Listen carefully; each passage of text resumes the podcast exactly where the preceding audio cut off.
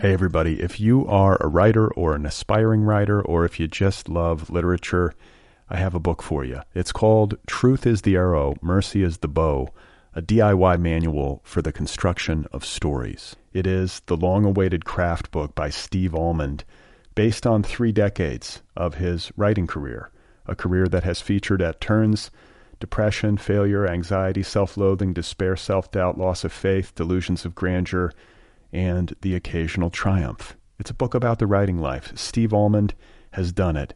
He has embraced it, the full catastrophe, and he has lived to tell about it. The Boston Globe says, quote, "This isn't just a book about writing, it's a book about honesty." And Richard Russo calls it, quote, "one of the best books on writing I've ever read. It's also the funniest by a country mile."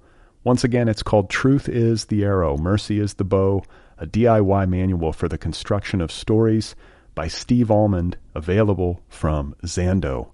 Go get your copy right now, wherever you buy books.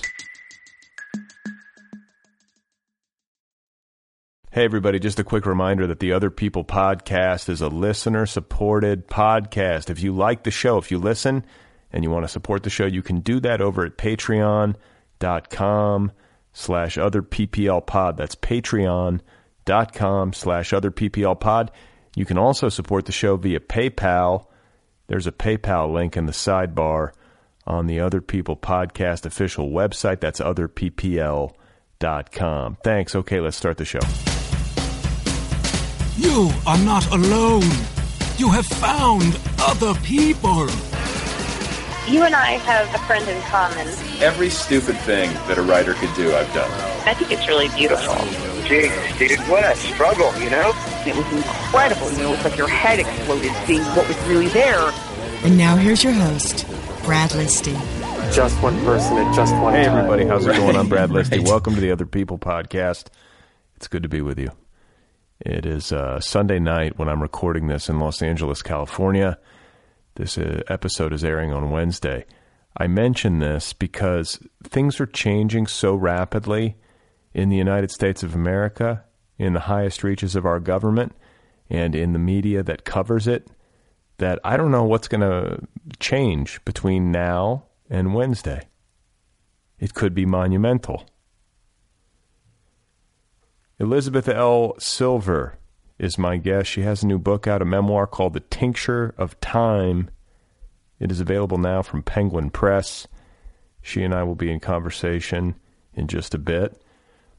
Uh, I'm thinking about some things tonight. I'm thinking about the episode that I did in the immediate aftermath of the quote-unquote election where I talked. I felt like, like I, I have not had the courage to listen to it again because I think when I recorded it, I, recorded it, I was uh, shell-shocked and emotional, and I was trying to talk over politics and make sure I didn't say something in the heat of the moment that I would later regret, and yet I worry that maybe if I listened, I would regret it anyway, because I feel like maybe I went too soft on uh, Trump and the people who voted him into office. It's complicated for me to try to evaluate how to respond to all this, but like, was I too soft? I haven't listened to it. I can only remember that I was just trying to... I don't even know how to put it.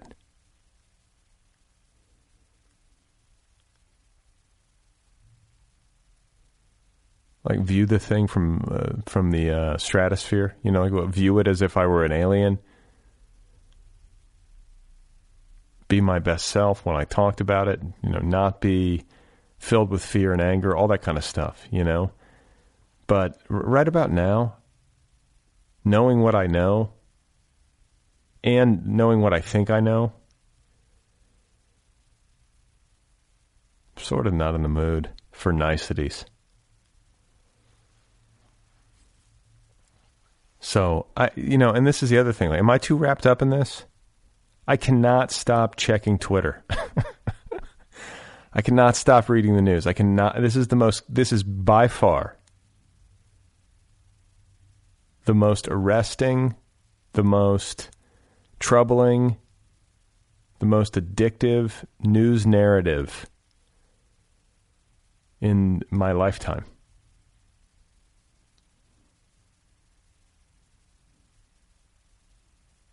What the fuck happened in twenty sixteen in our election? What happened inside the Trump campaign? What happened between Trump and Russia? I think when the dust settles and we have some degree of historical perspective on this, and everybody has sort of spilled the beans, I think it's going to wind up being a story worthy of a fifty-part Netflix series, and uh, a Robert Caro-like biographical summation.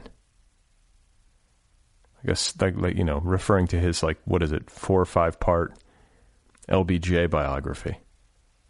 And it's about the intricacies of what appears to be taking shape as the greatest criminal scandal in the history of the United States government. Not an overstatement.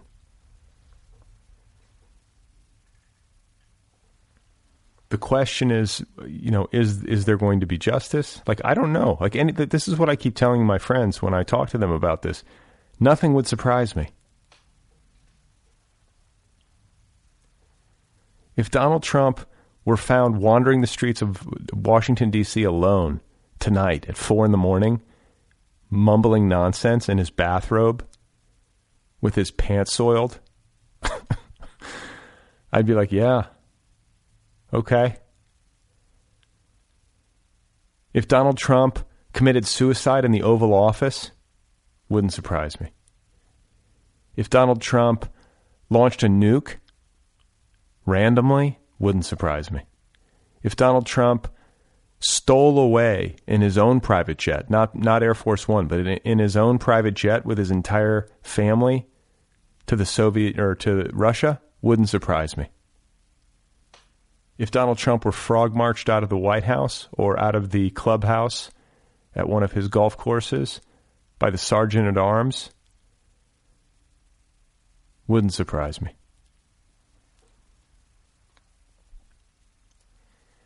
If Donald Trump were to somehow pull the levers of power in his favor and start arresting journalists and imprisoning political dissidents, and yank his allies in Congress in the direction of authoritarian kleptocracy in an official manner, making the United States a one-party country ruled by an insane person, wouldn't surprise me.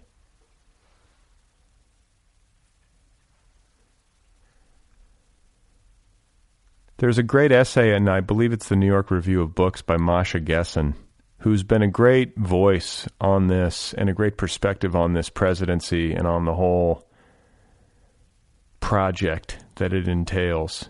And uh, it's about the way that Donald Trump and people like him desecrate language and what that does to our reality. How they render words meaningless and they make things mean the opposite of what they mean.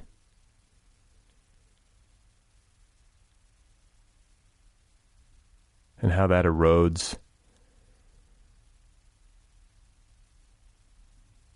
our uh, democratic ideals, our ideas of what freedom and justice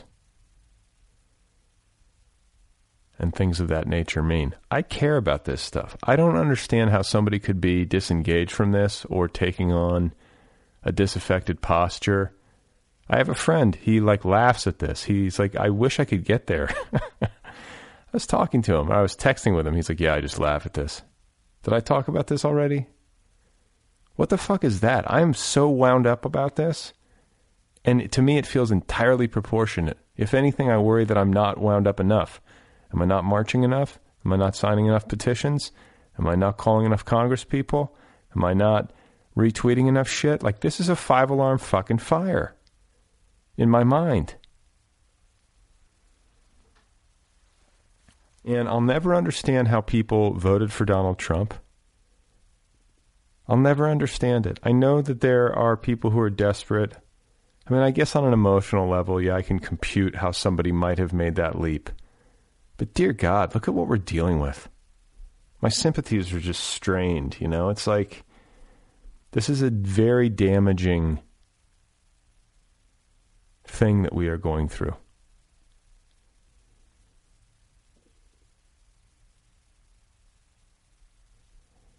and it's painful, you know, and terrifying.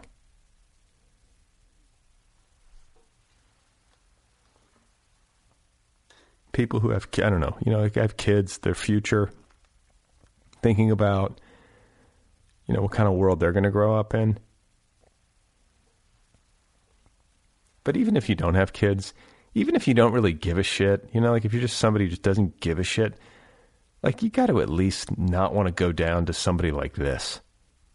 Like if you're going to go down, if you're going to, if your world is going to be rendered meaningless, and if your freedoms are going to be taken away, and the information you're going to have access, you know, access to is going to be confined to pro-state jargon and uh, what's the word, jingoistic bullshit.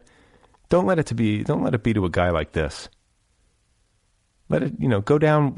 You know, if you're going to be go, you know, going down in defeat to an autocrat, it better be like a smart autocrat, somebody who's like sinister, evil, genius.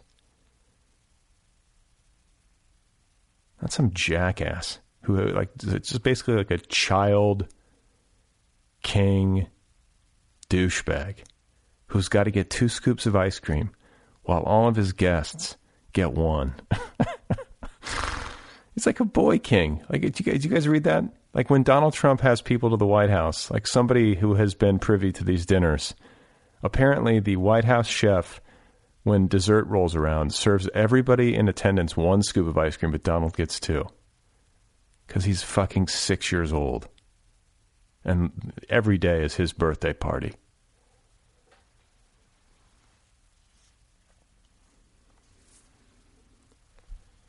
So I, uh, you know, I'm I'm invested perhaps to a degree that is unhealthy in deep state Twitter, as I like to call it, or deep Twitter, which is where the Louise Mensches and the Claude Taylors of the world live. There is, for, for people who are not on Twitter, I have been saying this on Twitter, and I'll say it here now, uh, and perhaps again. I don't know if I've, I can never remember if I've mentioned things on this show before, but, you know, there is a book to be written about the role that Twitter has played in this presidency, not only with Trump uh, tweeting paranoid and uh, sadistic thoughts on his own feed, you know, repeatedly over the years, and making, uh, you know, very good use of Twitter uh, in terms of his own political ends. And also in collusion with the Russians, who use social media to fuck up, you know, fuck with our election in twenty sixteen. Or I should, alleged, alleged, allegedly. But the other side of the Twitter coin, and this is maybe one of the great ironies of this experience, is that ultimately Donald Trump is going to be at least partially felled by the people of Twitter. There are there are citizen journalists out there, whatever you want to call them, but people who have actively been trying to stitch together the conspiracy. And the reason I want to go on the record about this now is because nothing is, is one hundred percent definitive yet. No arrests have been made. No indictments have been unsealed. It's May fourteenth, twenty seventeen.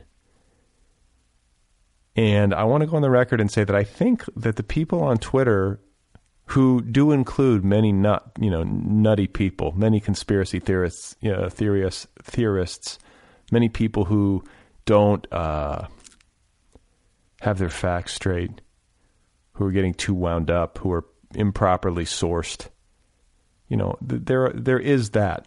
So I don't want to overstate uh, how effective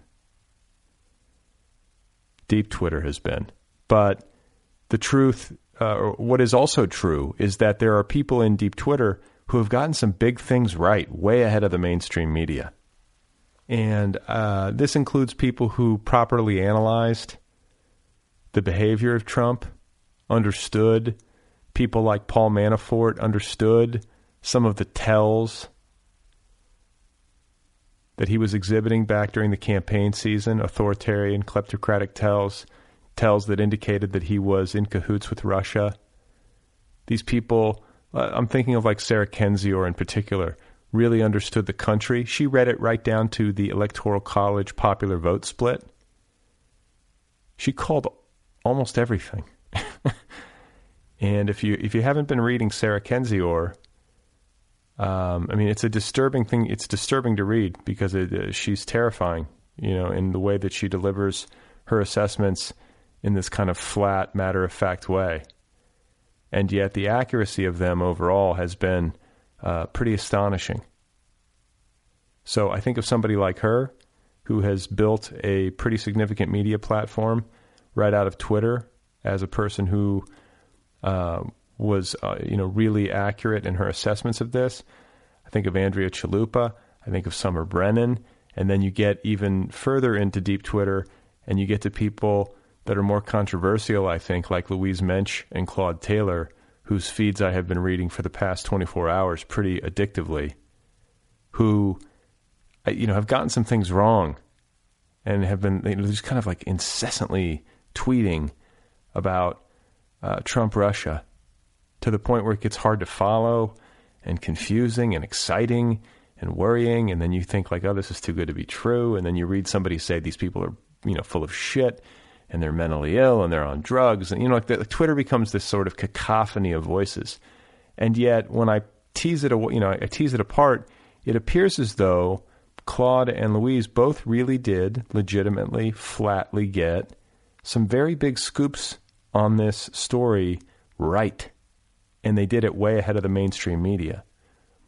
Uh, Louise uh, scooping the story that there was a FISA warrant.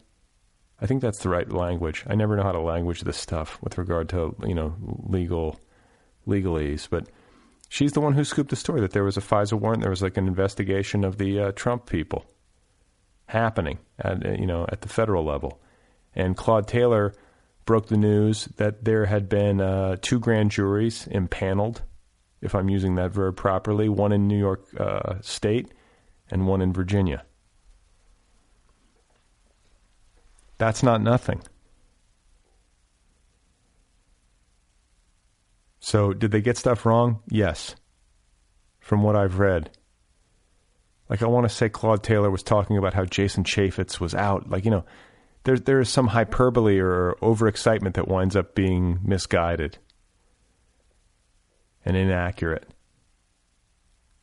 from what I've been reading. But these big things, true. Like, what's the old F. Scott Fitzgerald line? Like, the, you know, you have to be able to hold, if you want to have a good mind, you have to be able to hold two opposing thoughts in your head at once. That's sort of how I feel about this stuff, about deep Twitter.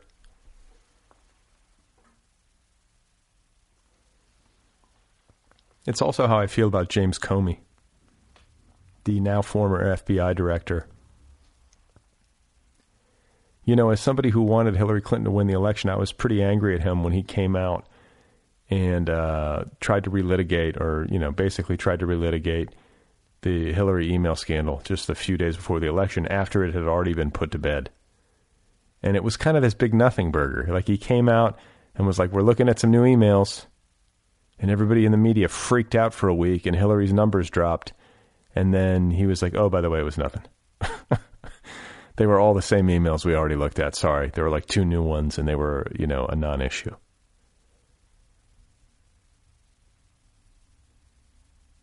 Which breaks protocol for the F B I. It was not a normal thing for the F B I director to be doing in an election year, particularly at that moment in the year, right before the actual vote. And yet, Trump firing Comey when Comey was in charge of investigating the possible relationship between Trump and his campaign and the Russian government. That is so transparently fucked up and indicative of somebody who is guilty, to be honest with you. It's a, it's the transparent behavior of a panicking, guilty person. And, you know, Trump then, if in case you haven't been reading the news at all, used as his justification the fact that Comey mishandled the Hillary Clinton email scandal, which is farcical. It's possible to be a person who is troubled by what Comey did with respect to Hillary's emails in October and also be a person who is troubled by what Trump did when he fired Comey, just as Comey was conducting an investigation into Trump.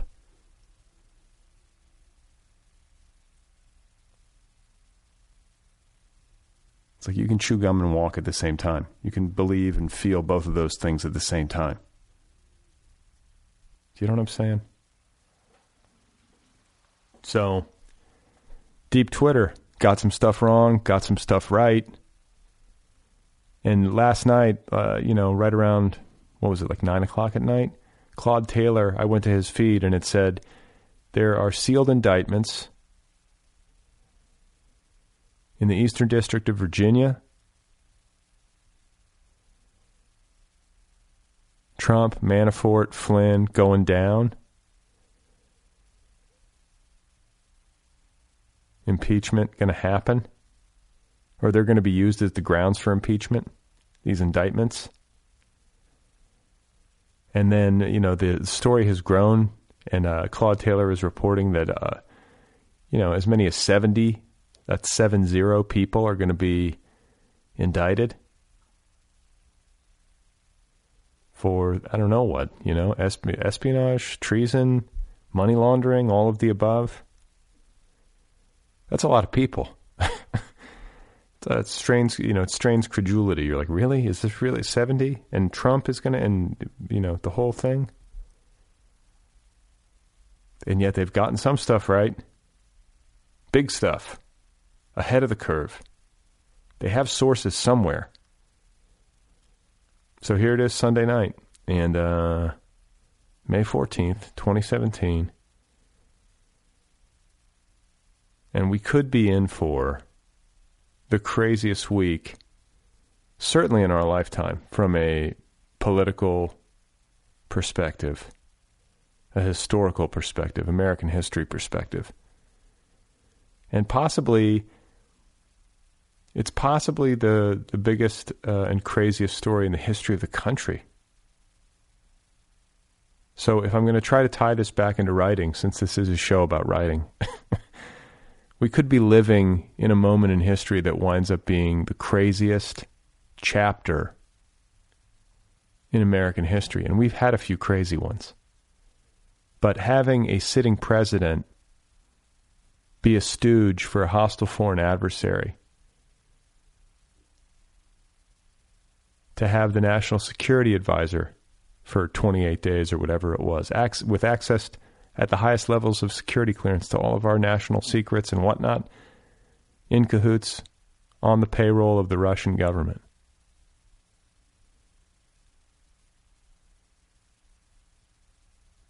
That is a big story. It's worth paying attention to. And as citizens, I believe very much that we have to engage. I think that's part of the problem, is that people are disengaged. Just don't give a fuck, or don't have time to give a fuck, or feel too tired to give a fuck, or used to give a fuck, but then got screwed over too many times and just had to stop giving a fuck because it was becoming unhealthy. There are just, a, I mean, you know, the truth is that there are just a lot of people who just don't give a shit. They don't care. And then there are a lot of people out there who just can't care because they're working like six jobs to stay alive. And that needs to be said too. Part of this problem is education. Maybe the, the biggest part of the problem. People not having access to education, people not having the time and resources they need in order to actually engage with the system. The way that the media and the people in power work together to make things purposefully confusing and fucked up. It's all of that.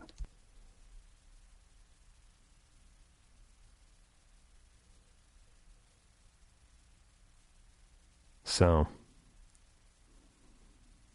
I guess we'll see. We're going to find out, you know, what, uh, whether or not Deep Twitter has it right or wrong, whether or not uh, we slide into autocracy or the checks and balances of our system hold. A lot is at stake.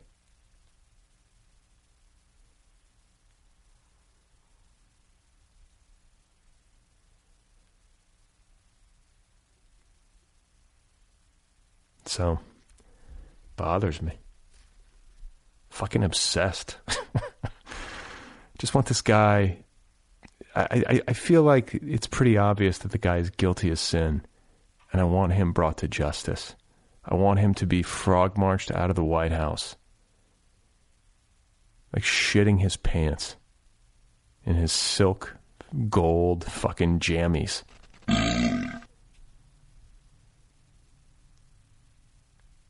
Just crying. Do you know what I'm saying? Like, fuck you, man. Get some help. Just a big, just shitting himself. Just his gold jammies, just sobbing in handcuffs. That's what I want. Fuck you. For the last, you know, a year and, and change of my life. Like, what you've done to people's realities the world over is a uh, grave offense. My opinion. You know, and then one more thought with regard to uh, narrative, with regard to the story that we're currently living as uh, citizens, is uh, the the transition. I'm very I'm very fixated on the transition from the Obama presidency to the Trump presidency. Like, there hasn't been a more jarring transition, ideologically speaking or temperamentally speaking, in my lifetime. That was an odd one. You had Obama handing the reins of power over to a guy who had questioned his place of birth, who had attacked him unfairly in racist ways throughout his presidency. I mean, like, just bizarre. And yet Obama conducted himself in a gentlemanly fashion, cool as a cucumber as always. You know, once Trump, once Trump won the election, quote unquote, you didn't hear too much from Obama at all about it. It was just, okay, well, he's the, he's the president-elect, and we're going to try to make this an orderly transition, and we're going to try to uh, ensure the stability of the American, you know, like all that kind of stuff. He did his job. And yet we've, you know, we've learned that the uh, investigation into into the relationship between the Trump campaign and Russia goes back to last, what, you know, what is it, July? Do I have that straight? Which means that, uh, you know, Obama was receiving daily intelligence briefings as the commander in chief for months prior to Donald Trump's uh, swearing in as the forty-fifth president. Obama, on the day of Trump's inauguration, knew as much, if not more than anybody, about what was actually going on. He knew. He knew that the campaign was in bed with the Russians. He had to have heard some of those tapes. If the F B I had been investigating them and had a FISA warrant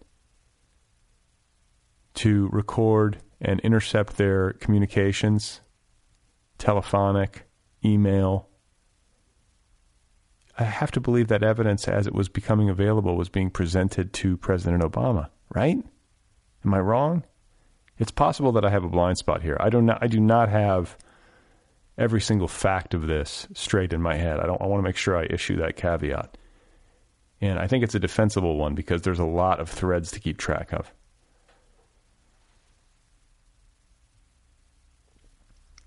But I just wonder about what Obama knew when he knew it and how he made the decisions that he made with respect to the twenty sixteen election, with respect to the integrity of our institutions and the dangers uh, posed, with respect to the infiltration of our institutions by the Russian government.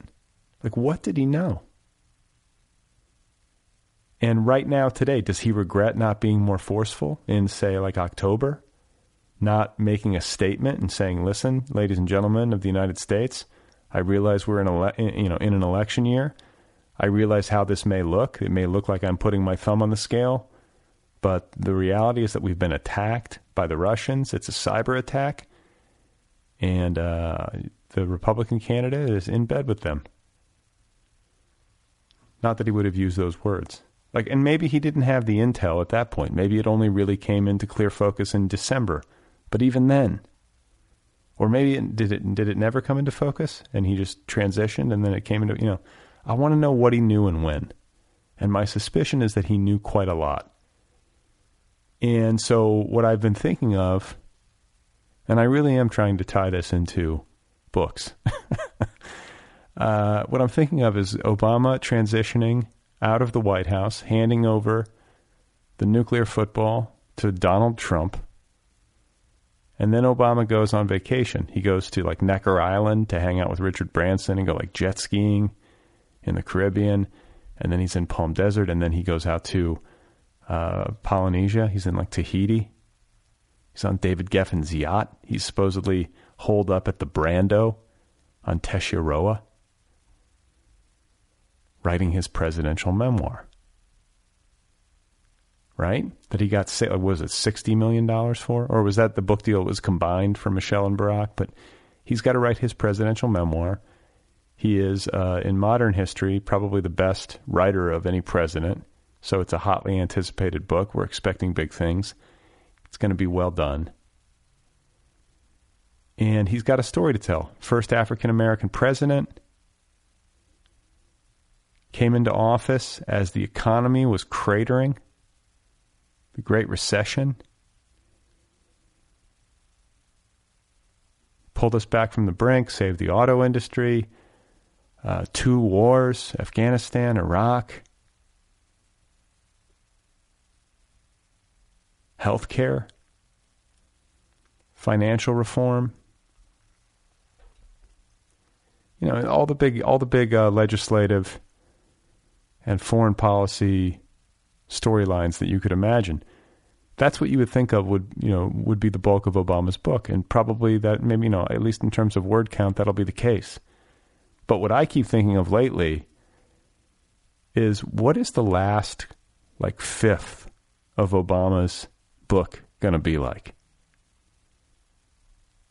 That's going to be some interesting reading to see what he says, how candid he is, and what the reveal is. What in the fuck was happening in the Oval Office and in those intelligence briefs or briefings or whatever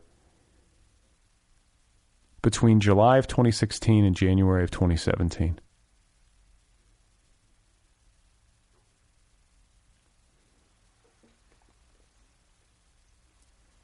That's a chapter I want to read.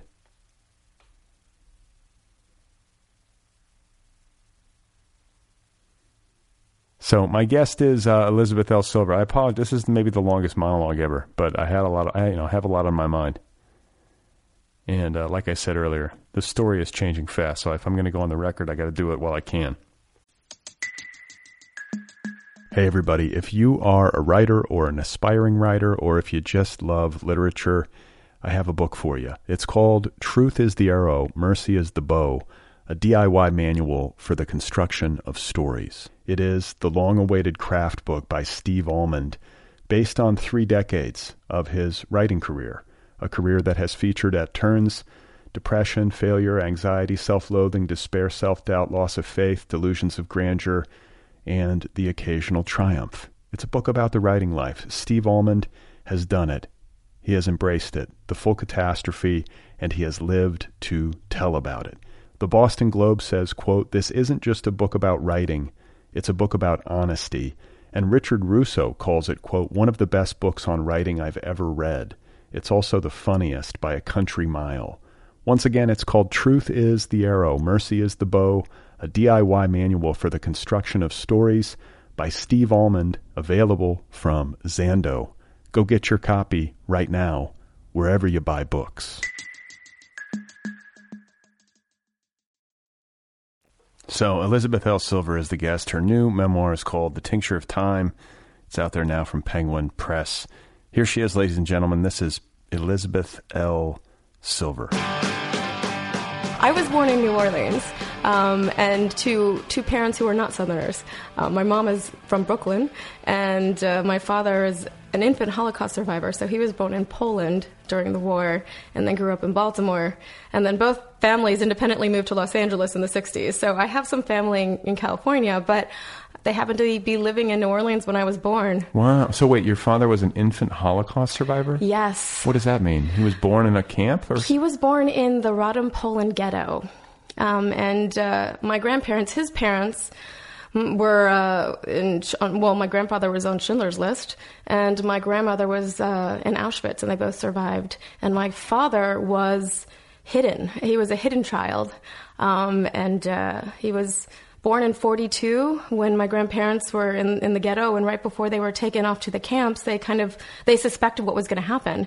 And so they put him in, uh, they, through my grandfather's girlfriend, my grandfather's, I'm sorry, my father's uncle was hidden by his Polish girlfriend, and she kept an eye on where my father was. So they gave him to her, and she put him on um, the doorstep of an orphanage, who took him in, and then he was adopted by another family who raised him for three years until the end of the war. Oh, my God. Yeah. It's essentially, I mean, I feel like in many ways it's kind of this mythology of my life. And after, what, I'm thirty-eight years old, so after thirty-eight years of kind of knowing bits and pieces, you know, very anecdotal evidence, really, of, of this history, we all went to Poland. We went to Radom, Poland last month, as a family with my father and his sister and my mother and my, my brothers and sisters and my my cousins. And we walked in that orphanage. We walked around the Radom ghetto. The orphanage is still there? The orphanage is still there. Wow. Yeah. It's a good orphanage. It's got some staying power. it's it's now a daycare. It is, okay. Yeah, it's it's now still a, in childcare business. Exactly. They they haven't veered too far. Is it a family business? Like the same people run it, or it's run by nuns. Oh, wow. So some families, yeah, yeah. A certain kind of family. Christ's family. Christ's family, exactly. that's, I mean, that's like, a, I mean, talk about a family narrative that uh, will impress itself upon a person. I mean, you know, like that's that's some kind of story. I feel it's it's it's interesting when you think about kind of the Holocaust history and Holocaust families, and I I, I actually and. Even though my book is actually not about this at all, and somehow it comes it comes out, because I feel like if you have that sort of history, it comes out in, in getting to know anybody within the first couple of days, maybe even couple of minutes, as as as is done here. If that had happened to me, I would work it into every conversation. No matter sports, I don't care. Anything I'm talking about, like the Holocaust is coming up and surviving, and um, like what did I just read? Oh, I just read this book by. I'm going to blank on his name, but it's about the not like the Third Reich and how pretty much everybody from Hitler on down during that time was hyped up on crystal meth. Have you heard of this book? It's called Blitz. Blitz? Yes. Yeah. So I it, haven't read it, but I, it's, it's, it's on my, my reading queue. I mean, it's like one of these, it's kind of one of those things that I sort of peripherally knew. I knew that Hitler did a lot of drugs and, you know, but th- this is a comprehensive historical taking apart of, um, the Third Reich from that perspective, and it's kind of mind-blowing. That's fascinating, because, I mean, what, what I find so interesting about Holocaust history and Holocaust literature um, specifically is, is that, you know, even though there's so much that we know about it, just like any stories, there's so much we don't know. And yet the more books and the more films that are out there about it, in some sort of sad way, it becomes diluted. And there's a new angle to take, or there's a new perspective. And that was a, that's a fascinating one, because it... It will draw in, I hope, a new audience and a new readership to learn about about the history. Like, I don't want to read about the... I just want to read about drugs. but but what it does for me is it, like, I think the reason I was drawn to it is, A, you know, I am interested in that. Like, I'm interested in reading about drugs, I guess. But it also, and more importantly, made the insanity of those times make some more sense somehow. I'm always reaching for a logic, even where there's none to be found. You know what I'm saying? Like, these people were all crazy on speed. It makes the behavior a little bit more understandable. I think, I mean, what, what you're saying about reaching for logic where there doesn't seem to be any, I mean, I think that's at, the, at, at times of at these very heightened times of uh, extreme political moments like we're in now, like then. What are you talking about? There's nothing going on right now, nothing out of the ordinary. Um, but uh, it, you know, I think it helps to have some sort of grounding in some sort of narrative, and, and drugs in many ways provide that for us. I mean, they, they're a narrative in and of themselves, how they come about, what we do with them, and, and they actually cause a great amount of narratives, good and bad. Yeah. So. Well, I mean, and, and you know, I, like there's also like a history to pharmacology that is specific to Germany that I didn't realize. Like I wasn't fully aware of how, how many um, pharmaceuticals that we use to this day originated in Germany. Really? Like, yeah. Like what? Oh God, I'm going to forget. My brother it, just moved to Germany, so this is well, very interesting for me to know. We have some news for you, but it's like, it's like, uh, I'm going to screw it up, but it could be something like, um, not Ritalin, but let's just say, you know, Ritalin or Valium, like big time brand name pharmaceuticals, many of which originated in, you know, German phar- pharmaceutical companies. Hmm. And there was a uh, crystal meth was actually delivered in over the counter pill form during the time of the Third Reich and was taken in massive quantities by the German population mm. and was used extensively among the German army, which, you know, if the Nazis aren't terrifying enough, imagine like thousands of them like jacked up on meth running at you across a field screaming. You know, like, that's kind of what they were up to, you know? Does the book make the argument that it's some sort of, not, I wouldn't say excuse, but explanation? No, I think it was just, I think it's just basically like another, you know, it's a prismatic kind of thing. And this is just one more angle on the insanity, okay. You know, and, and it makes uh, a pretty convincing case that it was a lot more disorganized and incompetent at the top hmm. than I had realized. Like, I mean, we always think about Germans as being so organized. Well, and... Hitler was like the, they weren't, they didn't know what the fuck they were doing. And like really earlier in the war than most people, especially in that time, realized they didn't really have a handle on it, but they did, they were kind of juicing. Hmm. And so some of the uh, early battles were won, uh, I think, because A, they were just kind of insane, and B, they were all on speed. Mm. They had like an, it's like steroids. Do you know what I'm saying? Well, yeah, and I mean, kind of thinking thinking of that, I mean, there's there's those drugs, and then there's the drugs that, it, that essentially cause the same problems and the same strife and the same horrors that whether it's... Well, it's diminishing returns. Yeah, well. You know, the early battles, it worked, and then slowly people got burnt out, and Hitler and they, went nuts. You they know. turned to... adrenaline and yeah. turn to whatever. I mean, like lots propaganda. Of, lots of morphine. There was lots of morphine too. So anyway, crazy times and, uh, you know, your family history. It's, I mean, it's, it sounds like a lucky one, at least your, from your parents' perspective, to get out of there.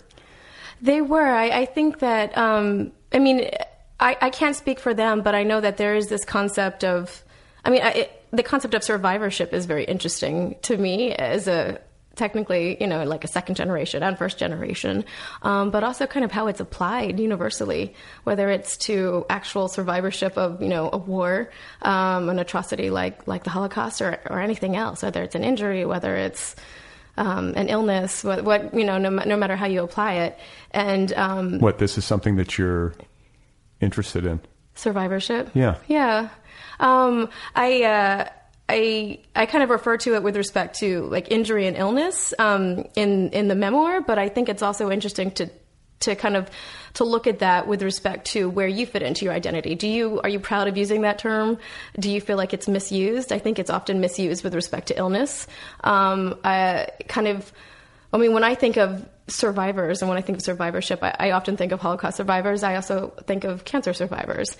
And, um, I don't know that a lot of people necessarily agree with using that word survivor towards cancer survivors or any sort of other illness or ailment, because there's, you know, as Susan Sontag talks about this, it kind of creates that, that battle. It creates a winner and a loser. And there, there aren't. Yeah. What about the people who don't make it? Exactly. Are they losers? Of course they're not losers. Cancer loser.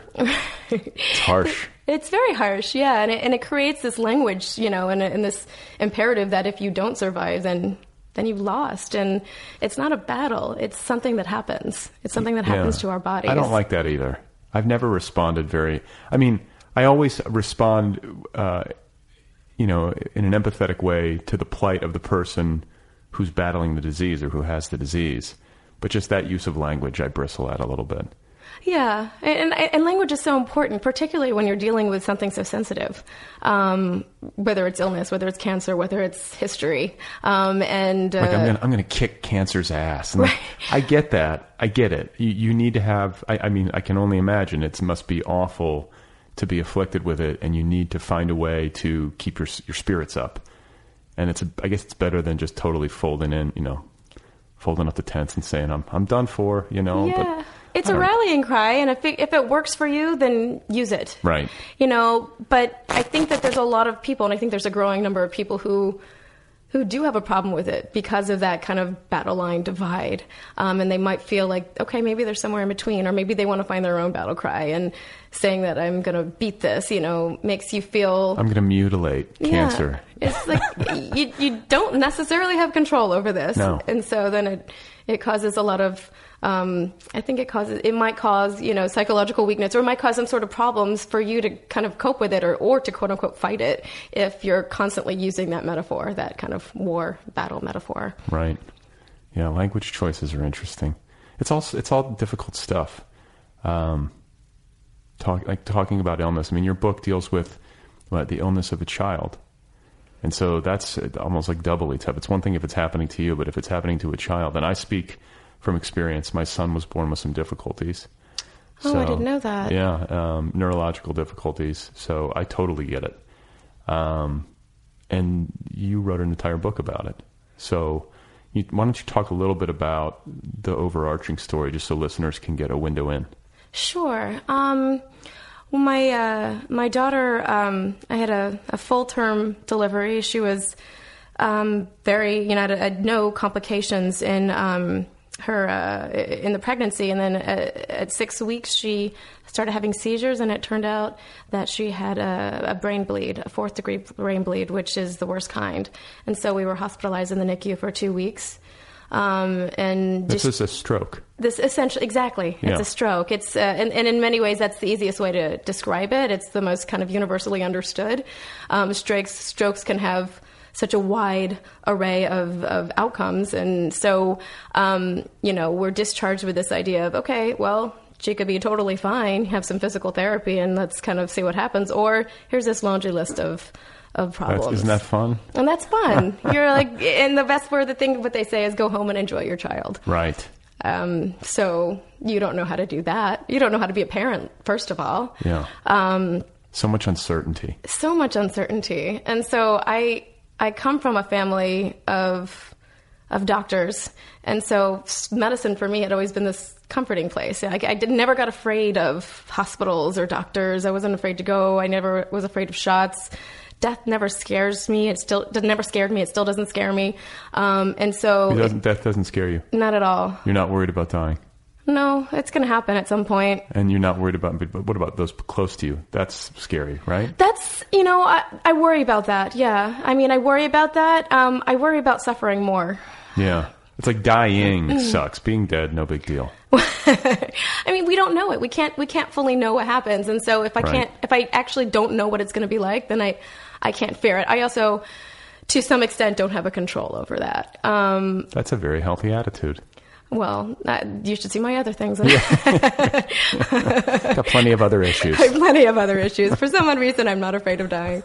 Um, but uh, I, uh, I, uh, we, we kind of, I didn't know what to do. I didn't know what to do with myself, and so um, my first book had just come out. I found out I was pregnant when my first book came out in hardback, like the same day, essentially. It was fiction, and it was a novel. Yeah, it was fiction, and then um, the paperback came out, like. Essentially right when we were in the hospital. And so I was supposed to be working on my next novel. I was supposed to be, and that, this was my, my, my job now. I'd resigned from practicing law. I was working full-time as a writer, and I obviously couldn't do any of that. And so um, we were just working with her and having all these doctor's appointments, neurosurgery, neurology, pediatrics, I mean, everything that um, that comes about with, with an injury like this. And uh, I just started exploring what it meant to deal with uncertainty, because that was what we were facing. It wasn't necessarily a medical crisis. It wasn't this kind of crazy medical mystery necessarily, but it was, what is it, what does it mean? What do you do when you don't have an answer, when you don't know what the future holds? It could be A or Z or anything in between. And so um, I started reading up about it, I read pretty much every sad, it's hard depressing to, memoir out here's there. Here's the thing. It's hard to read this stuff.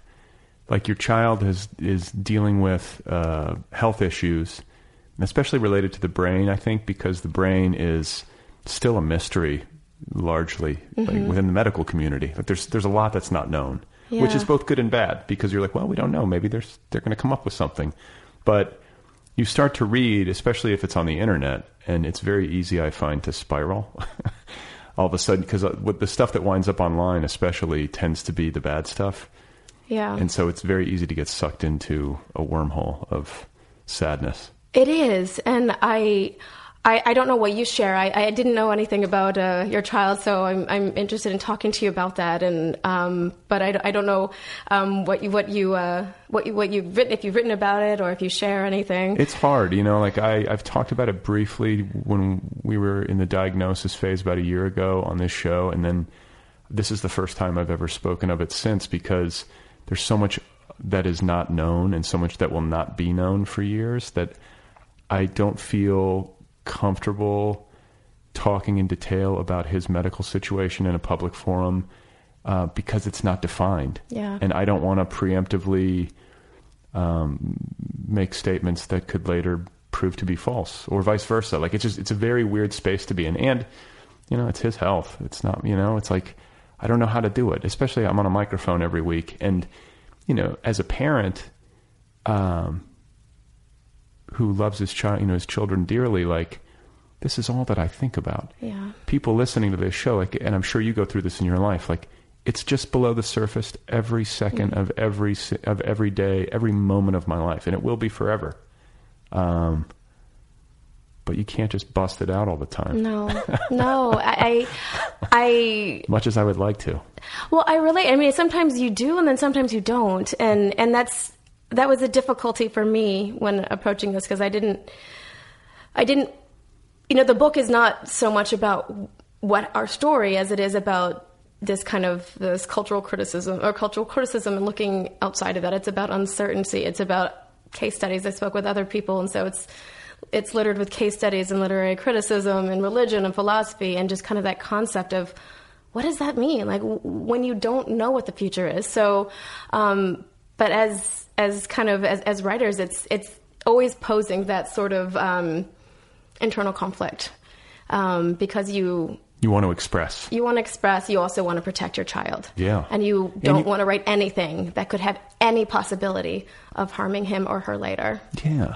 Yeah. That's how I feel. And yet at the same time, I think that there is something valuable. I mean, I always appreciate it when people are transparent and when they share, because when somebody does that, you know, it, it works against that sense of isolation or loneliness. You know what I'm saying? So I think there's, there's a lot of value in openness too. It's just trying to strike the right balance.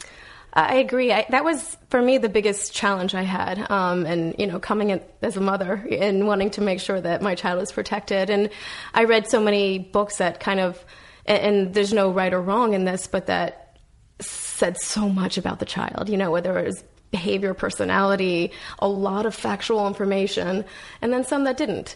Um, and what I, I mean, what I did here is I, I mean, for whatever it matters or whatever it means, like, you know, her name is changed and there are very few, you know, kind of identifying details about her. It's essentially, well, she's sick in the hospital. And so I actually went and gave an early draft of this to my entire family, everyone related to her, and said, okay, you're reading this as her advocate. And, you know, whatever, whatever you think of your interpret in your, your presentation in the book, it doesn't matter. And yeah. my husband, my husband had veto power. He's pretty much the only one who had veto power, because I talk about our marriage in there and our life. But, um, but with respect to her, I was like, you know, I can't, we can't truly know, but your only role here is her advocate. What do you think?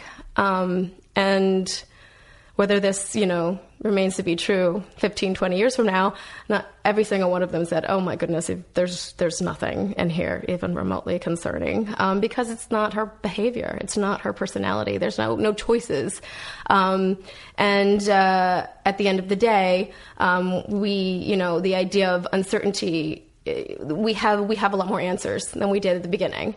And so, um, with respect to that, um, there was kind of this sense of, okay, we we're you're we're protecting her, and you're writing this this story, and you're exploring this topic that needs to be explored so that people can connect with it. And just as much as I needed those books when I was going through um, my what I call the acute period of uncertainty. Yeah, well, and you know, you also your father's a doctor. My father's a doctor. Yeah, so that gives you a lens into um, the the experience of being the mother of a patient. You know what I'm saying? Like you yeah. have, you have a deeper understanding. I would imagine Dad was a surgeon, like not yes. just like a pediatrician, but he's in there like cutting people. Yes. Open. He, my father's a surgeon. My husband's a, a rheumatologist. He's a doctor. And my sister is also a rheumatologist. And, um, for a brief moment in my prior professional history, I, I worked as a medical malpractice defense attorney. Oh. So I spent, you know, thirty plus years thinking there's you know, nothing, nothing wrong happens, you know, all of the, all the problems are, they're in the small percentage. And then I went from that being my, you know, my, my approach and my understanding of medicine to my entire professional life. My, every hour of every day needs to be spent on the one percent of things that go wrong. You want to spend all your time thinking, ah, that one percent is not going to happen to me. But then I had to spend all of my time focusing on that. that one percent, that zero point zero one percent of things that do go wrong. And that, that messed with me. Yeah. Um, and then, uh, and then I got pregnant and then I had my daughter. And so I, I think because of those perspectives, I have kind of this, I have a different look, you know, I have a different view into medicine. And so I kind of have that, that lens that I didn't necessarily need the social worker to explain to me what X, Y, and Z means. Um, and yet at the same time, I'm, I'm not a doctor. Um, I, I have an intimacy with medicine, but I'm not a doctor. I can, I think through kind of, through osmosis and through the years of almost always living with somebody with a medical degree, I have an understanding of, okay, you, you're people, you're not demigods walking around. Right. Um, you also don't have all the answers. Um, I and, was going to say, did it affect... Did this experience affect your confidence in medicine? You know, I still feel confident in medicine, but I'm very aware of its deficits. I'm aware of its... Um, I have a better way of approaching a, a crisis in terms of knowing the right questions to ask. I actually, I think that's kind of... That's a big problem that people who aren't doctors or aren't related to the medical field in some capacity... That's the biggest problem. So you, you go to a doctor, a doctor's going to give you the lowdown as best he or she can, and some are good at breaking it down, some are not. Um, not all doctors are created equal. Not our doc- no, that is, that is certainly true. But it's weird because I find that in our culture at least, and maybe this is changing some, but it just feels like if somebody has an M D and it's doctor, they, it automatically confers a sort of legitimacy. There's a respect that goes along with that. And... Then if you get into a situation where you're dealing with with a health issue or you, you're, God forbid, in a situation where like a doctor gets things horribly wrong or you have a doctor that's just got terrible bedside manner and just isn't, then all of a sudden you're like, well, wait a minute. I, this isn't earned or this, you know, do you know what I'm saying? I like do. It can be frustrating. Yeah, I I don't have a problem. Well, I have to say, I, I found that the doctors who were very kind and admitted their... admitted their fallacy in many ways. I, I, I respected and I trusted more. If yeah, they said humility. I, they, they were, it was humility, but it was also this sense of, I don't know. I'm going to go look at that. I'm going to research that. I spent, I had this one neonatologist who, you know, came to us and she's like, I spent all night thinking, I, I can't figure it out. And I keep wanting to figure it out. And I, I don't know why this is happening. I can't connect the dots. And I trusted her. And I was like, you're, you are smart. You are a very bright, bright doctor. You're a bright person. You're a bright doctor. And you're probably a good person and too. You're not putting on airs. You're not putting on airs. When, when, when your suggestions are dismissed, then that's a different question and a different, different problem. Now the bedside manner, I, I, I go back and forth on this. You know, if it's a surgeon, I honestly don't care if you have a good bedside manner. I know a lot of people do.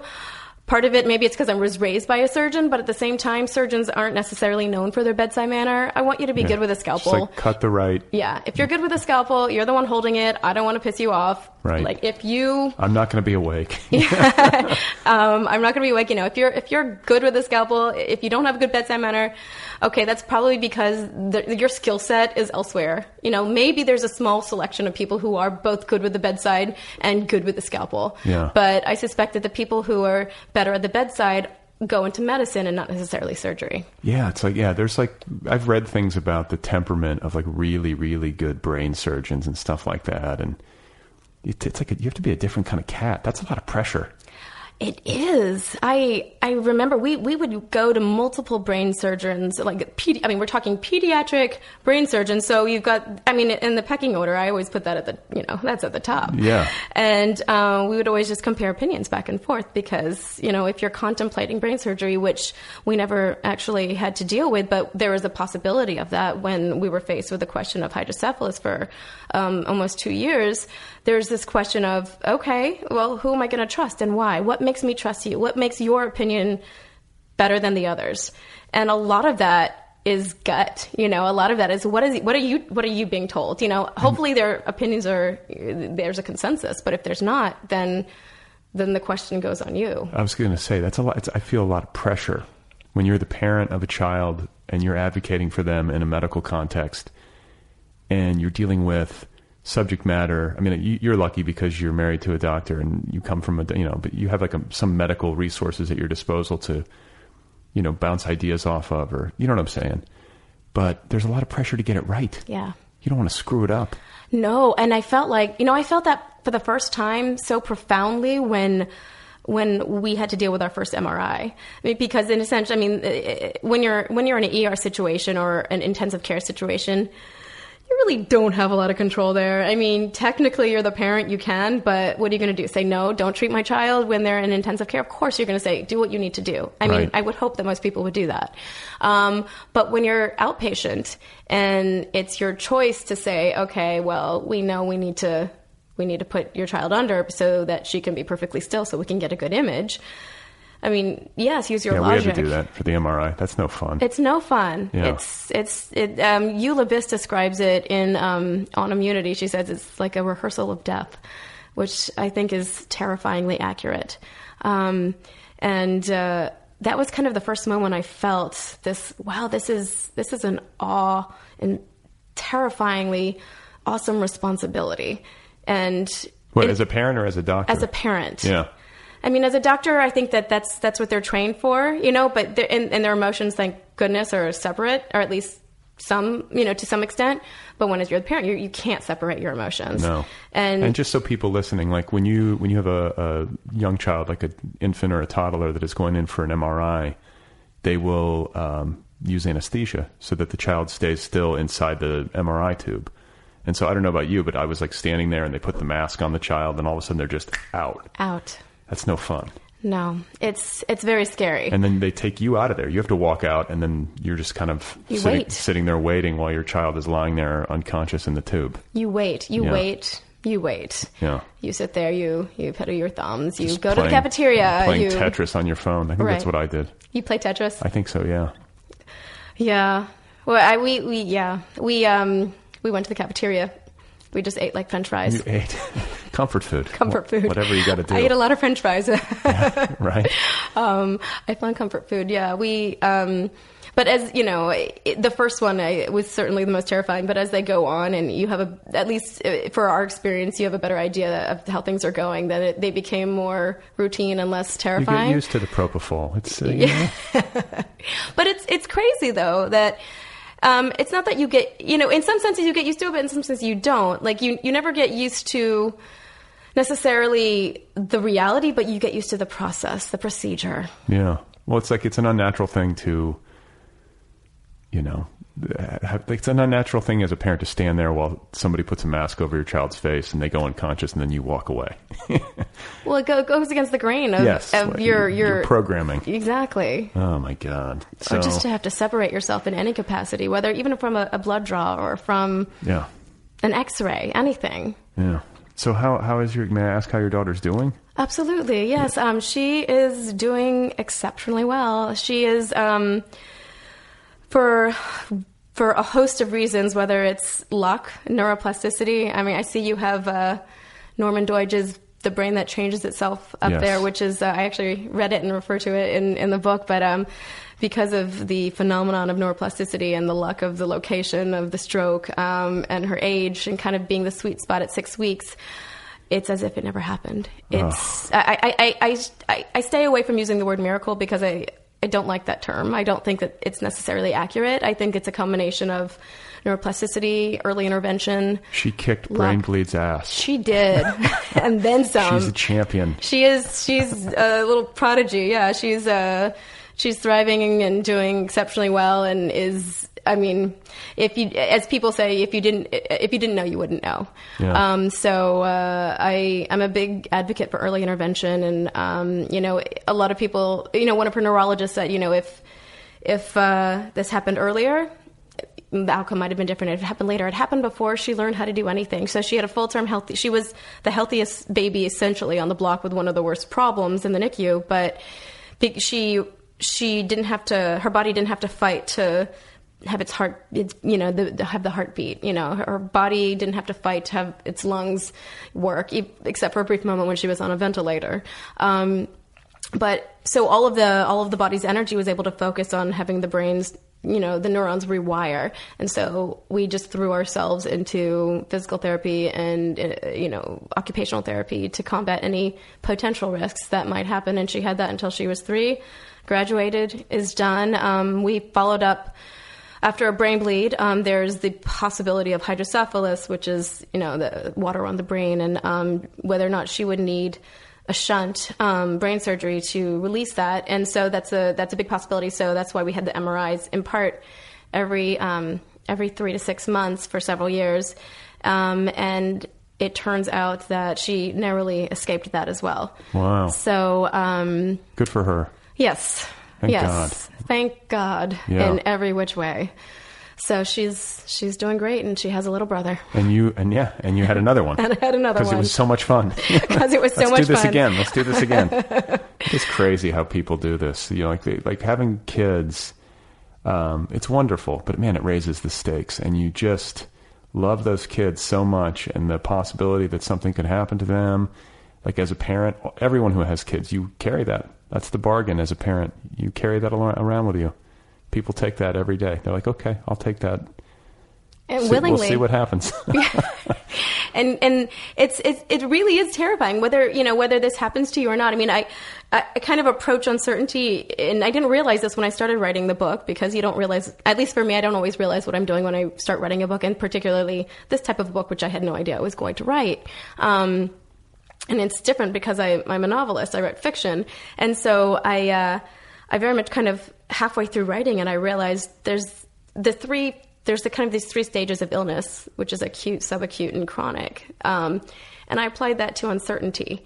And that's how I, the book is kind of divided into those three sections. And once I kind of realized that and applied it to my own story, I realized how much it applies to almost any situation of uncertainty. And, and that chronic part is, okay, well then, it, like we're saying, it's it's many ways. Either your your your norm becomes the unknown, and that's that is what it, that's what becomes known. You know that you're going to have a life of, you know, uncertainty. It sounds like Donald Rumsfeld, the known unknowns. Yeah. Do you remember that speech? I well, remember that when he was like, I, the, "There's the knowns, and then there's the known unknowns." There's the known unknowns, but there but there's something that's kind of, you know, politicians and such aside, but yeah. There's something in some weird way that is. That you can wrap your head around. If you know that you're not going to find out an answer until it happens, then you can accept that. And then, and then if you do have an answer, then you're going to just be like the rest of us. You're a parent. You don't, you're, you don't know what the future is going to hold. And so it's essentially chronic uncertainty, which might be morbid, but at the same time, is it sort of, you know, a rubric to kind of wrap your head around when dealing with any sort of uncertain medical situation. Um, and I think like we were talking about when it applies to neuro- neurological things is heightened. Yeah. Yeah. I mean, yeah. Dude, like there's all these games you sort of have to play with yourself to get through the day to, um, like, you, 'cause the thing about it too, as a parent is that you're dealing with all of these difficult feelings and yet you still have to be a parent. You have to be a parent. Like you got to be there for your kids. So you can't just like break down. You can't just, uh, lie on the couch and go fetal, as tempting as it might sound. You can't, you probably do that sometimes. Yeah. But, I'm not uh, above that. But, but yeah, there, and, and there's that sense of, if you seem afraid, then they're going to be afraid. Right. And there's that sense of, okay, you have to be stronger. You have to not give that facade of concern. But then, but you also don't want to, cause I think kids have good bullshit detectors. And so it's like, yeah, you it's, don't want to lie to them. So it's got to be authentic. Yeah. So it's like, how do you be authentically cool?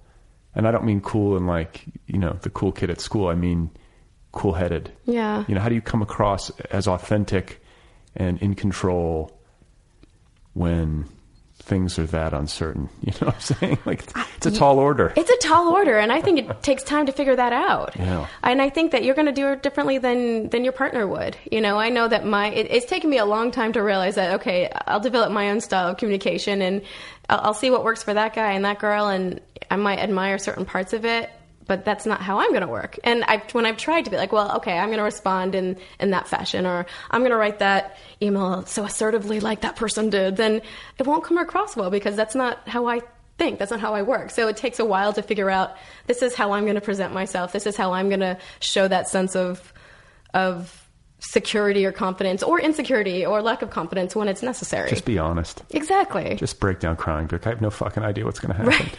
And right. How much do we respect doctors when they do that? Right. Without the crying, without the profanity. But... I try to do that with my daughter. My son's still too young, but like my daughter, she asked me a question. I don't know the answer. I'm like, I'm going to have to look that up. Yeah. Like, go ask Siri. I have no idea. Right. You know? But I think that that's better.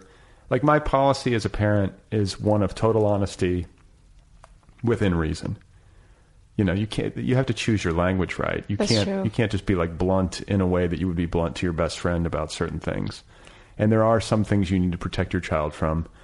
Um, like, I don't know if my six year old and I need to have like a heart to heart about the use of crystal meth in the Third Reich.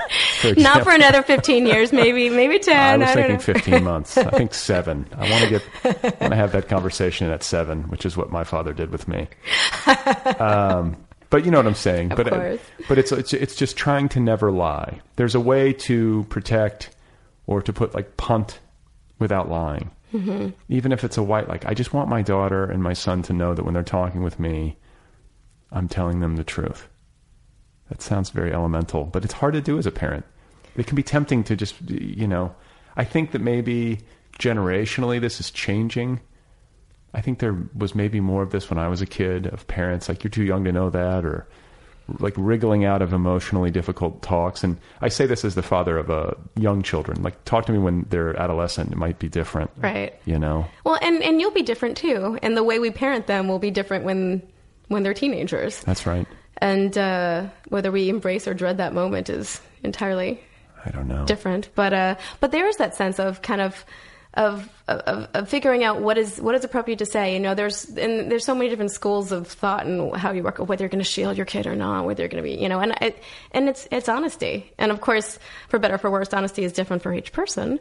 Um, but as long as there's a good rapport, and, and as long as they know that you're being honest, and you're, at least your, your, your, your communication style. Well, and also wanting to, God, if my daughter ever listens to this, or my kids listen to this when they're older, they're going to laugh at me, but it's like, as they get older and into adolescence, I would like to preserve a relationship where they don't feel like they have to hide too much from me for fear of reprisal, yeah, or disappointing me. You know what I'm saying? So it's I like, how do you keep, how do you keep things open?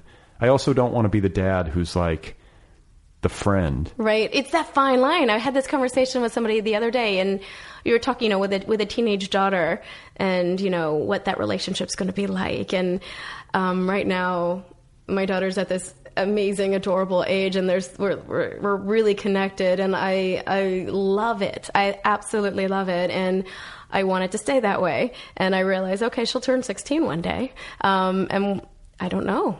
I don't know what she's, I mean, I, and, and you, I want to, I want to, you know, I thought that I was going to be like firm, but effusive with my emotion. Um, because, you know, my, I love my mother, but she was not ex- expressive with her emotion.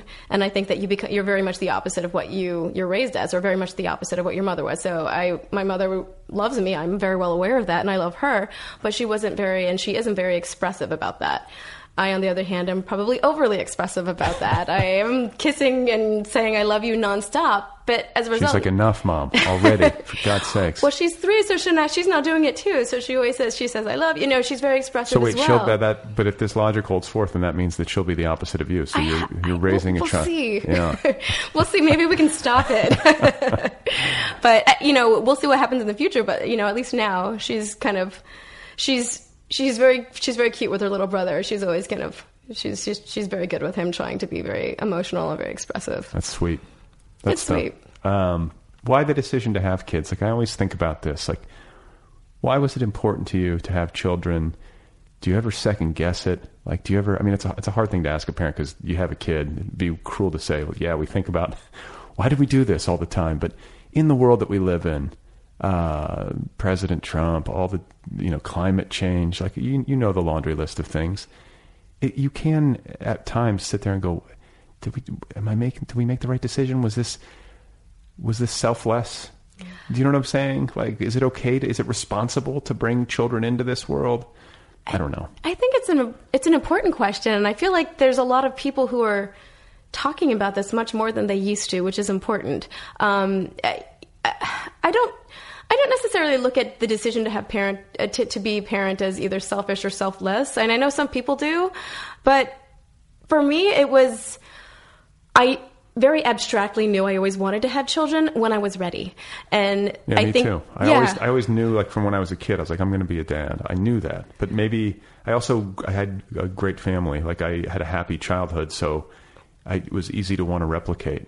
Yeah. I, I, I think that's true probably for a lot of people with happy childhoods. Um, I, I don't know, maybe the selfish part for me was when I was ready. You know, I wasn't ready until, I mean, I had my first kid at thirty-five and my second at thirty-seven. So I waited until I was a quote unquote geriatric. And so, uh, that was fun.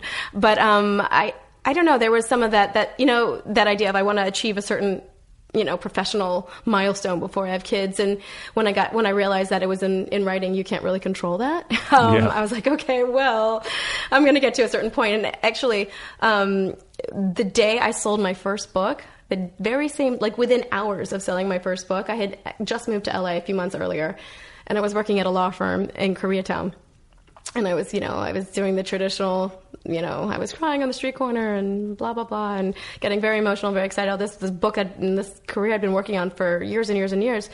And then I called my husband, who was still living in Texas and driving, literally at the moment, driving to California at that time. And I said, okay, I'm ready.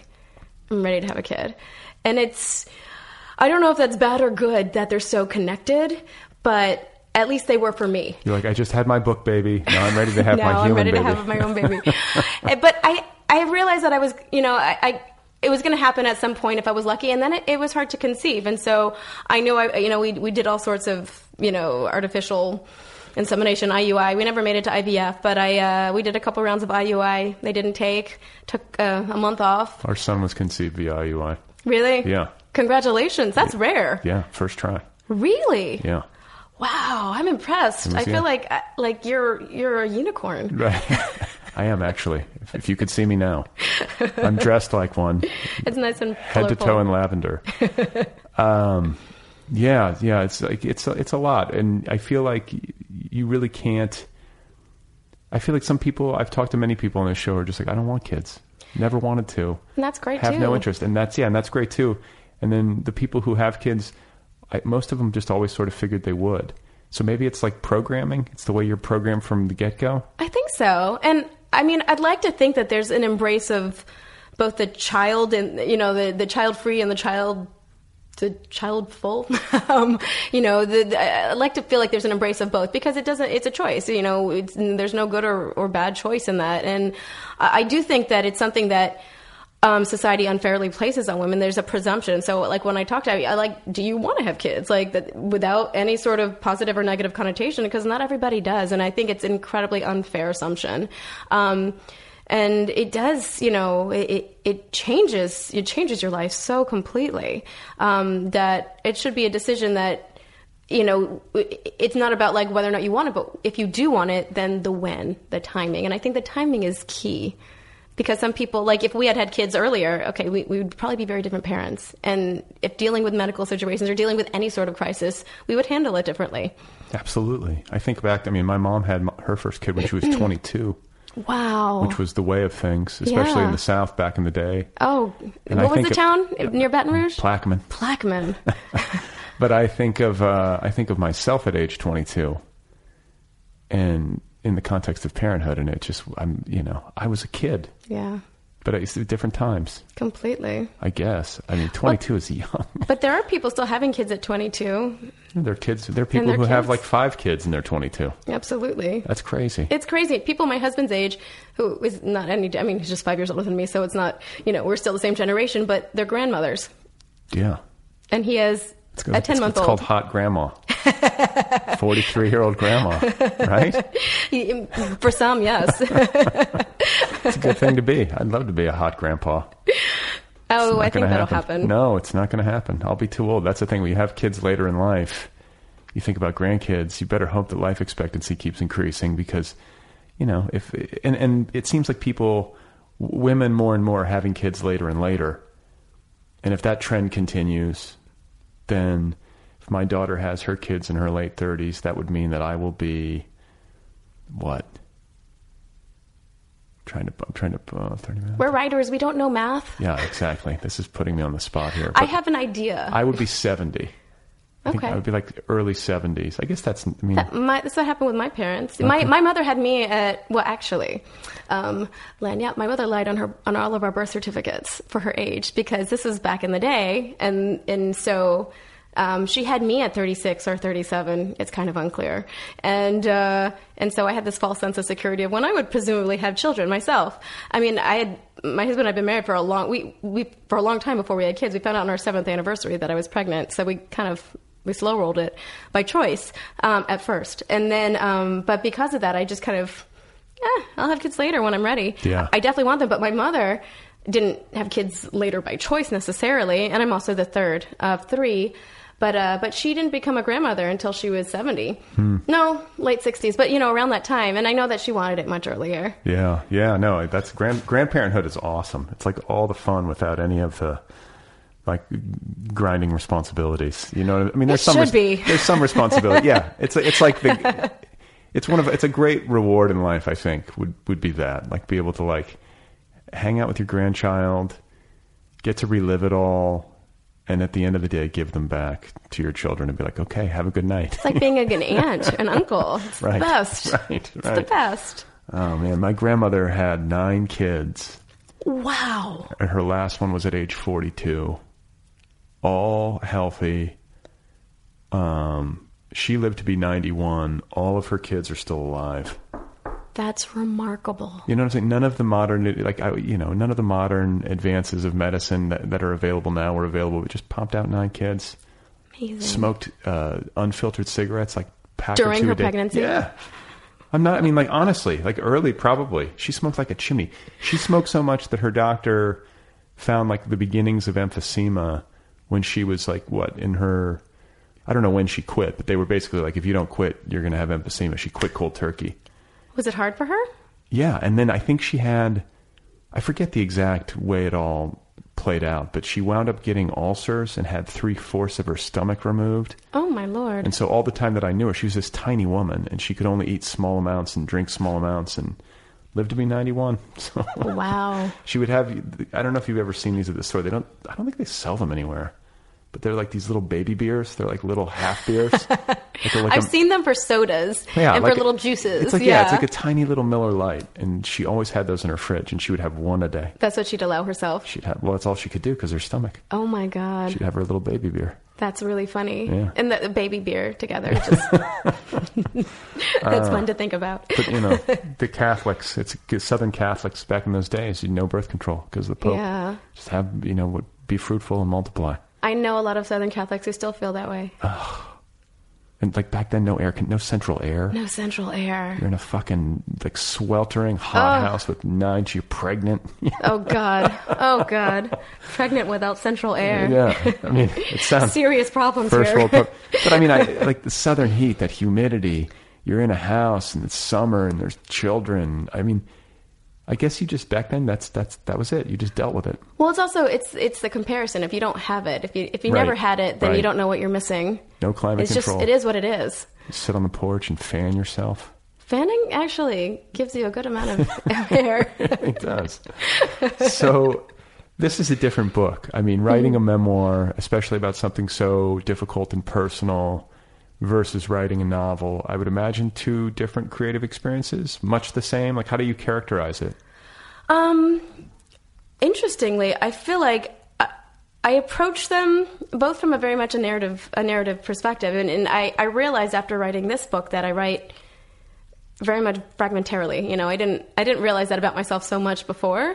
Um, Meaning like, like in little bursts and, yeah, the, and then you figure out where they go later. Exactly. Very much jigsaw puzzling everything together and not really, I mean, I, I always have a general idea of what I want to do, a kind of very thematic, but I don't necessarily know how I'm going to get there until I write it. And then halfway through, a lot of the, you know, a lot of this becomes clear, when I, I think is, is not, um, uncommon, but, um, I think the more difficult The more difficult part of this is, is you know, a lot of people have, as people have asked me about the kind of reliving of that part. And, and in many ways, I, that was hard, but I, it helped me. I mean, I hope that writing this book helped me become a better parent, you know, and, and it, it enabled me to work, kind of work through that time.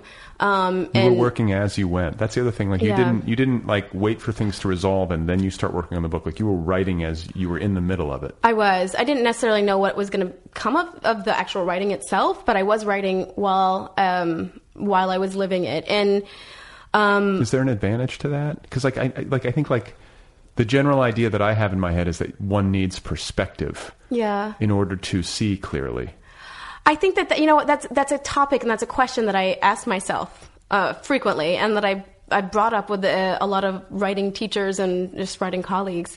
And everybody has a different perspective on that. You know, on the one hand, there is that that need, you know, that need for perspective. And then um, I, there's one writing teacher who I talked to about this, and she said, you know what, some people some people need that perspective to write it, and others have it already, or right down they there don't in the need trenches. It. Or, but there's also something to be said for writing it in real time from that emotional space. And, you know, like th- it's like reportage or something. I think at least for this book, I mean, it's, it's not so much about what happened, but it is about the concept of uncertainty and how can you write about uncertainty when you have it? Right. How can you, ju- you know, kind of authentically, I mean, we can all try to be the best writers we can, but I mean, if you're writing, you know, if you're really trying to capture that sense of uncertainty and unease and fear and anxiety and all of the things that go along with it, you're writing it while it's happening. And so if I had waited for a wonderful resolution or a, or a terrible resolution, one way or another, if I had waited for resolution, then I would either have written a different book or I might not have written this at all. Was it painful to write?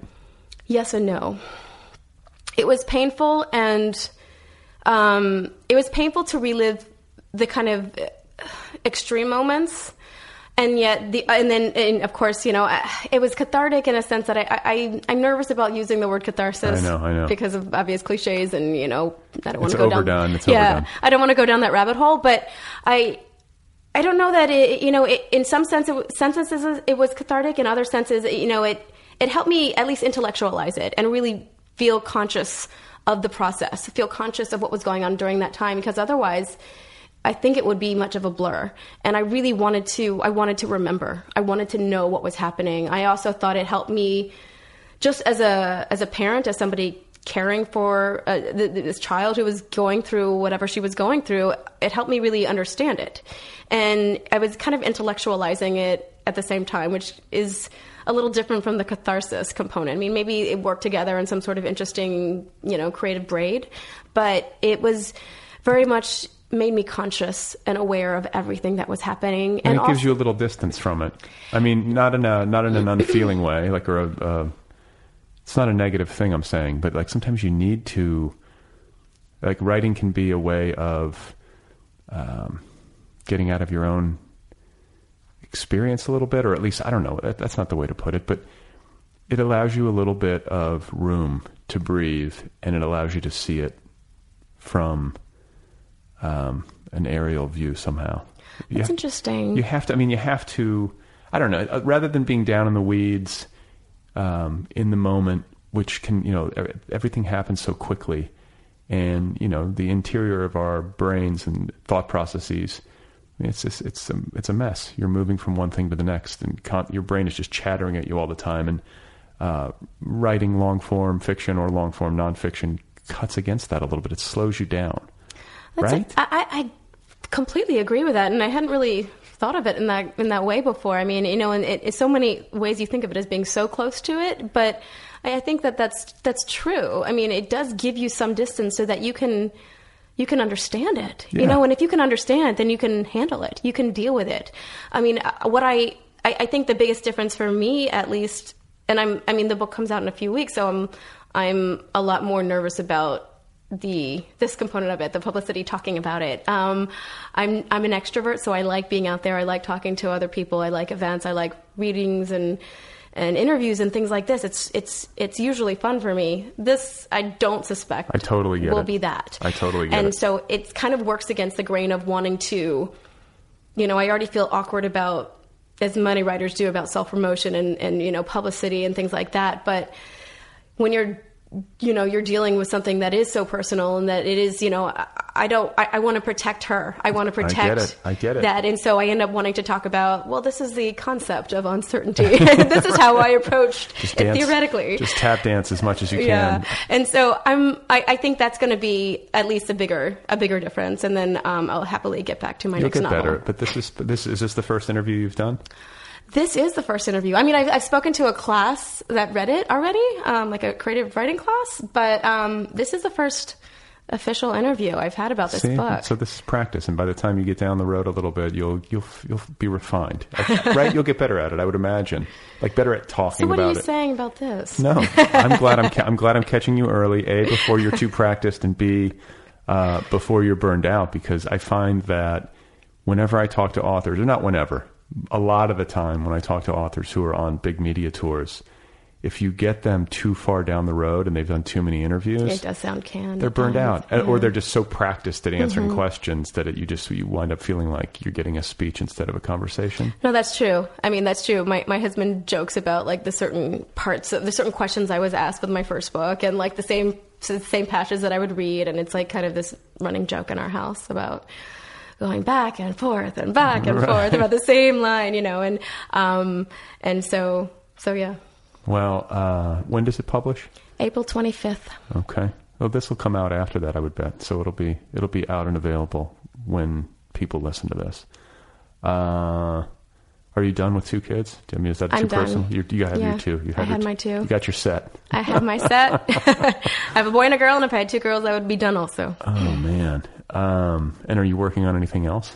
Are you just going to do this tour? Or are you already on to the next book? Um, I am. I, I learned from publishing my, from after my first book that I need to be deeply immersed into my next project when I have a book come out. I wasn't with the first. Um, and, uh, that, that played with me. Why? Um, well, for starters, we're writers. And so we, you need to be doing what we do, and that's, to write, and also feel like I'm continuing something.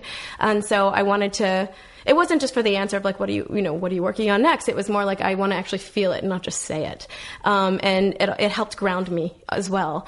Um, at that point I had, I was, I had worked so much. I was working at a law firm. So I was working kind of from eight to eight. I was living at my in-laws at the time, cause I just moved to L A and working on the book to like, you know, three, four in the morning. So I wasn't sleeping, and which kind of answered the question of why I was having trouble conceiving. But, um, at the same time, wonder why, um, why? I wasn't able to really, you know, once I turned in that final manuscript, I was like, okay, I, I can just take a break, and writing is what grounds me. And so I, I didn't want to take another break. And so with this, I was very eager to get back to fiction. Um, and so I, uh, after my, after my first novel, after my first book came out, I, I had started so many different projects, and none of them really, kind of, none of them had, you know, traction.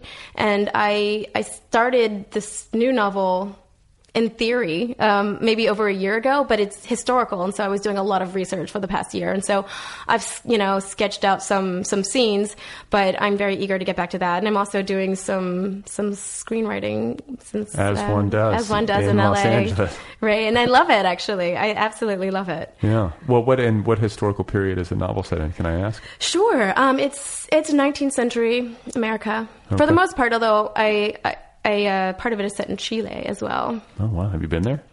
I haven't. I've been to the other countries around there. Well, this is a perfect I, excuse for you to go to Chile without your family. Just like leave the kids behind and I'm, I, take off. I'm very much hoping to go to Chile in the next year. It's research. It is research. It's, it's, it's all tax deductible. Exactly. It's, exactly. So you, you sound like you were staying up late, sleeping none. A, you have like a burning desire to be a writer, but you're also a really hard worker. You type A? Like, do you, how do you do it? Do you, I am so type A. Same time every day you write, ritualized, or is it? I would like to think so, but right now, because I'm still, like, between book one and book two, I had two kids, and um, in a very cramped living space at the moment. And so, and still kind of, in, in that time period, in that time period, I also kind of really was adjusting to a new city and new everything. So I pretty much all the life, um, the life, big life changes. Life, you know, birth, death, movement, moving, buying a place, you know, everything. Um, and so I... Wait, there's death too? Uh, uh, that's another story. Okay. Um, but it was, it's more along the lines of I, I desperately seek that routine. Um, but I don't have a good one at the moment because I'm still, you know, I'm still in the, I have a ten month old and um, I'm kind of adjusting to two kids, which is... Double the fun. Um, no joke. And I love it, but it's also very, um, very, very different and very, you know, hard to get back onto the, to the routine and, and into the thing. And so as soon as, um, when I finish with kind of the media and with everything with this book, I'm hoping to, to get down to a routine. That said, I'm very type A. And so I, I like to, I mean, I, I have to approach my writing very much like I would approach like a like a job in the sense that, okay, these are the hours that I'm going to allow myself. Now, I'm very hard on myself in the sense that, okay, if I'm not writing during this, that time period, the guilt. Then I'm guilty. Yeah, I feel like, a okay, I wasted this time. And now with kids, it's like, okay, I'm paying somebody. So it's not just that I'm not making income necessarily if I'm not if I'm working during this time, but I'm also paying somebody now. So I'm, pay- I'm I'm paying somebody for me not to make money. Right. It's a wonderful and arrangement. And not hang out with my kids. Yes. Yeah.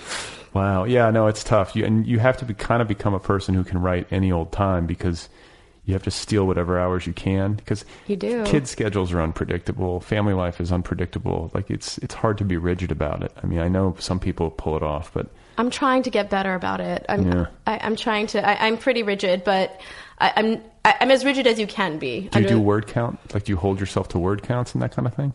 Um, I do, but I have failed for the last fifteen months for that. fifteen years.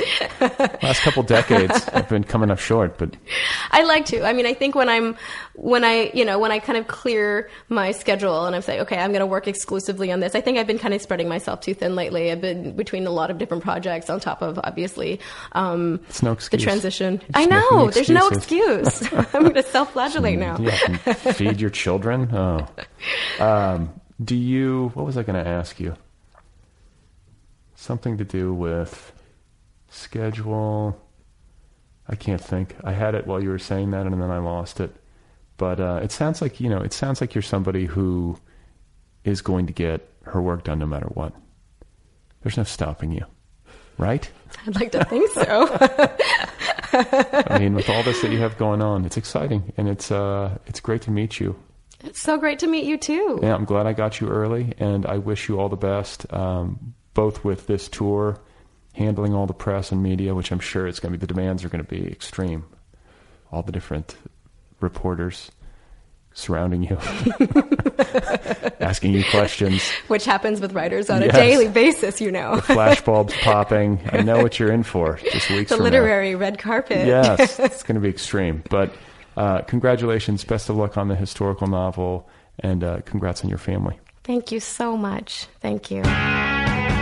All right, ladies and gentlemen, there you go. That is Elizabeth L. Silver. Her new memoir is called The Tincture of Time, available now from Penguin Press. You can find her on the internet. Her web address is elizabeth l silver dot com. She's on Facebook. She's on Twitter. Her Twitter handle is at Eliz L. Silver. She's on, uh, what, Instagram? Is she on Instagram? She's all over the place. You can find her on the uh, internet. elizabeth l silver dot com. The Tincture of Time. Go get your copy. Thanks to Kill Rock Stars for all the music. Be sure to check out kill rock stars dot com. Don't forget about the app, the Other People app, available in the App Store of your choice. It's free. Best way to listen. All episodes of this podcast are free. Every single one. The app is free. Everything's free. It's a listener-supported show.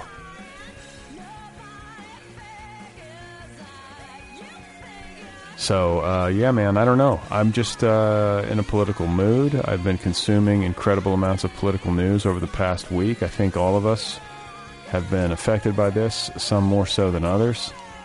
But even a, even to a casual observer, last week was essentially a year's worth of, of news packed into a week. So the volume and the intensity of what is happening right now for people who like this stuff and pay attention to this stuff is highly unusual. Like Twilight Zone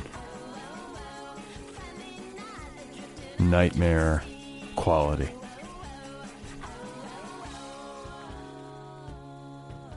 Just get him out. It's a danger to the world.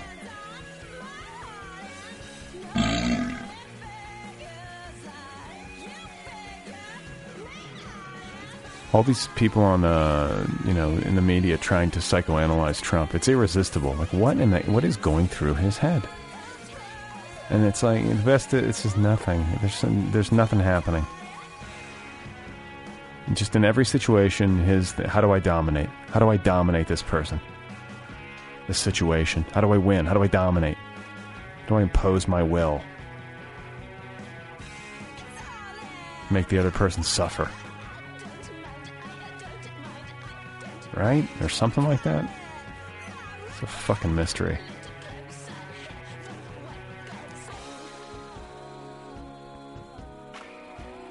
So if there really are seventy indictments or something like that, if Pence and uh, Jeff Sessions and Paul Ryan, I've, I've heard rumors of all these things, Trump's kids. I've, uh, there, Deep Twitter is even saying that the uh, Republican Party writ large could be implicated. I guess like as an organization, like, you know, like penalized for some sort of criminal uh, activity with probably with regard to money. Like, what happens to the Republican brand, the party, if this really does go down? Like, how does it survive? And what will happen with the Sean Hannity's of the world and the, you know, all the congressional leaders who carried water for this guy? Like, is there a penalty for them? Are they just going to say he was set up? Or are they going to apologize and go away? We can't let we can't let them revise history or weasel out of it. Like, what the fuck? There's got to be some accountability. Fix this country up. Seriously, though.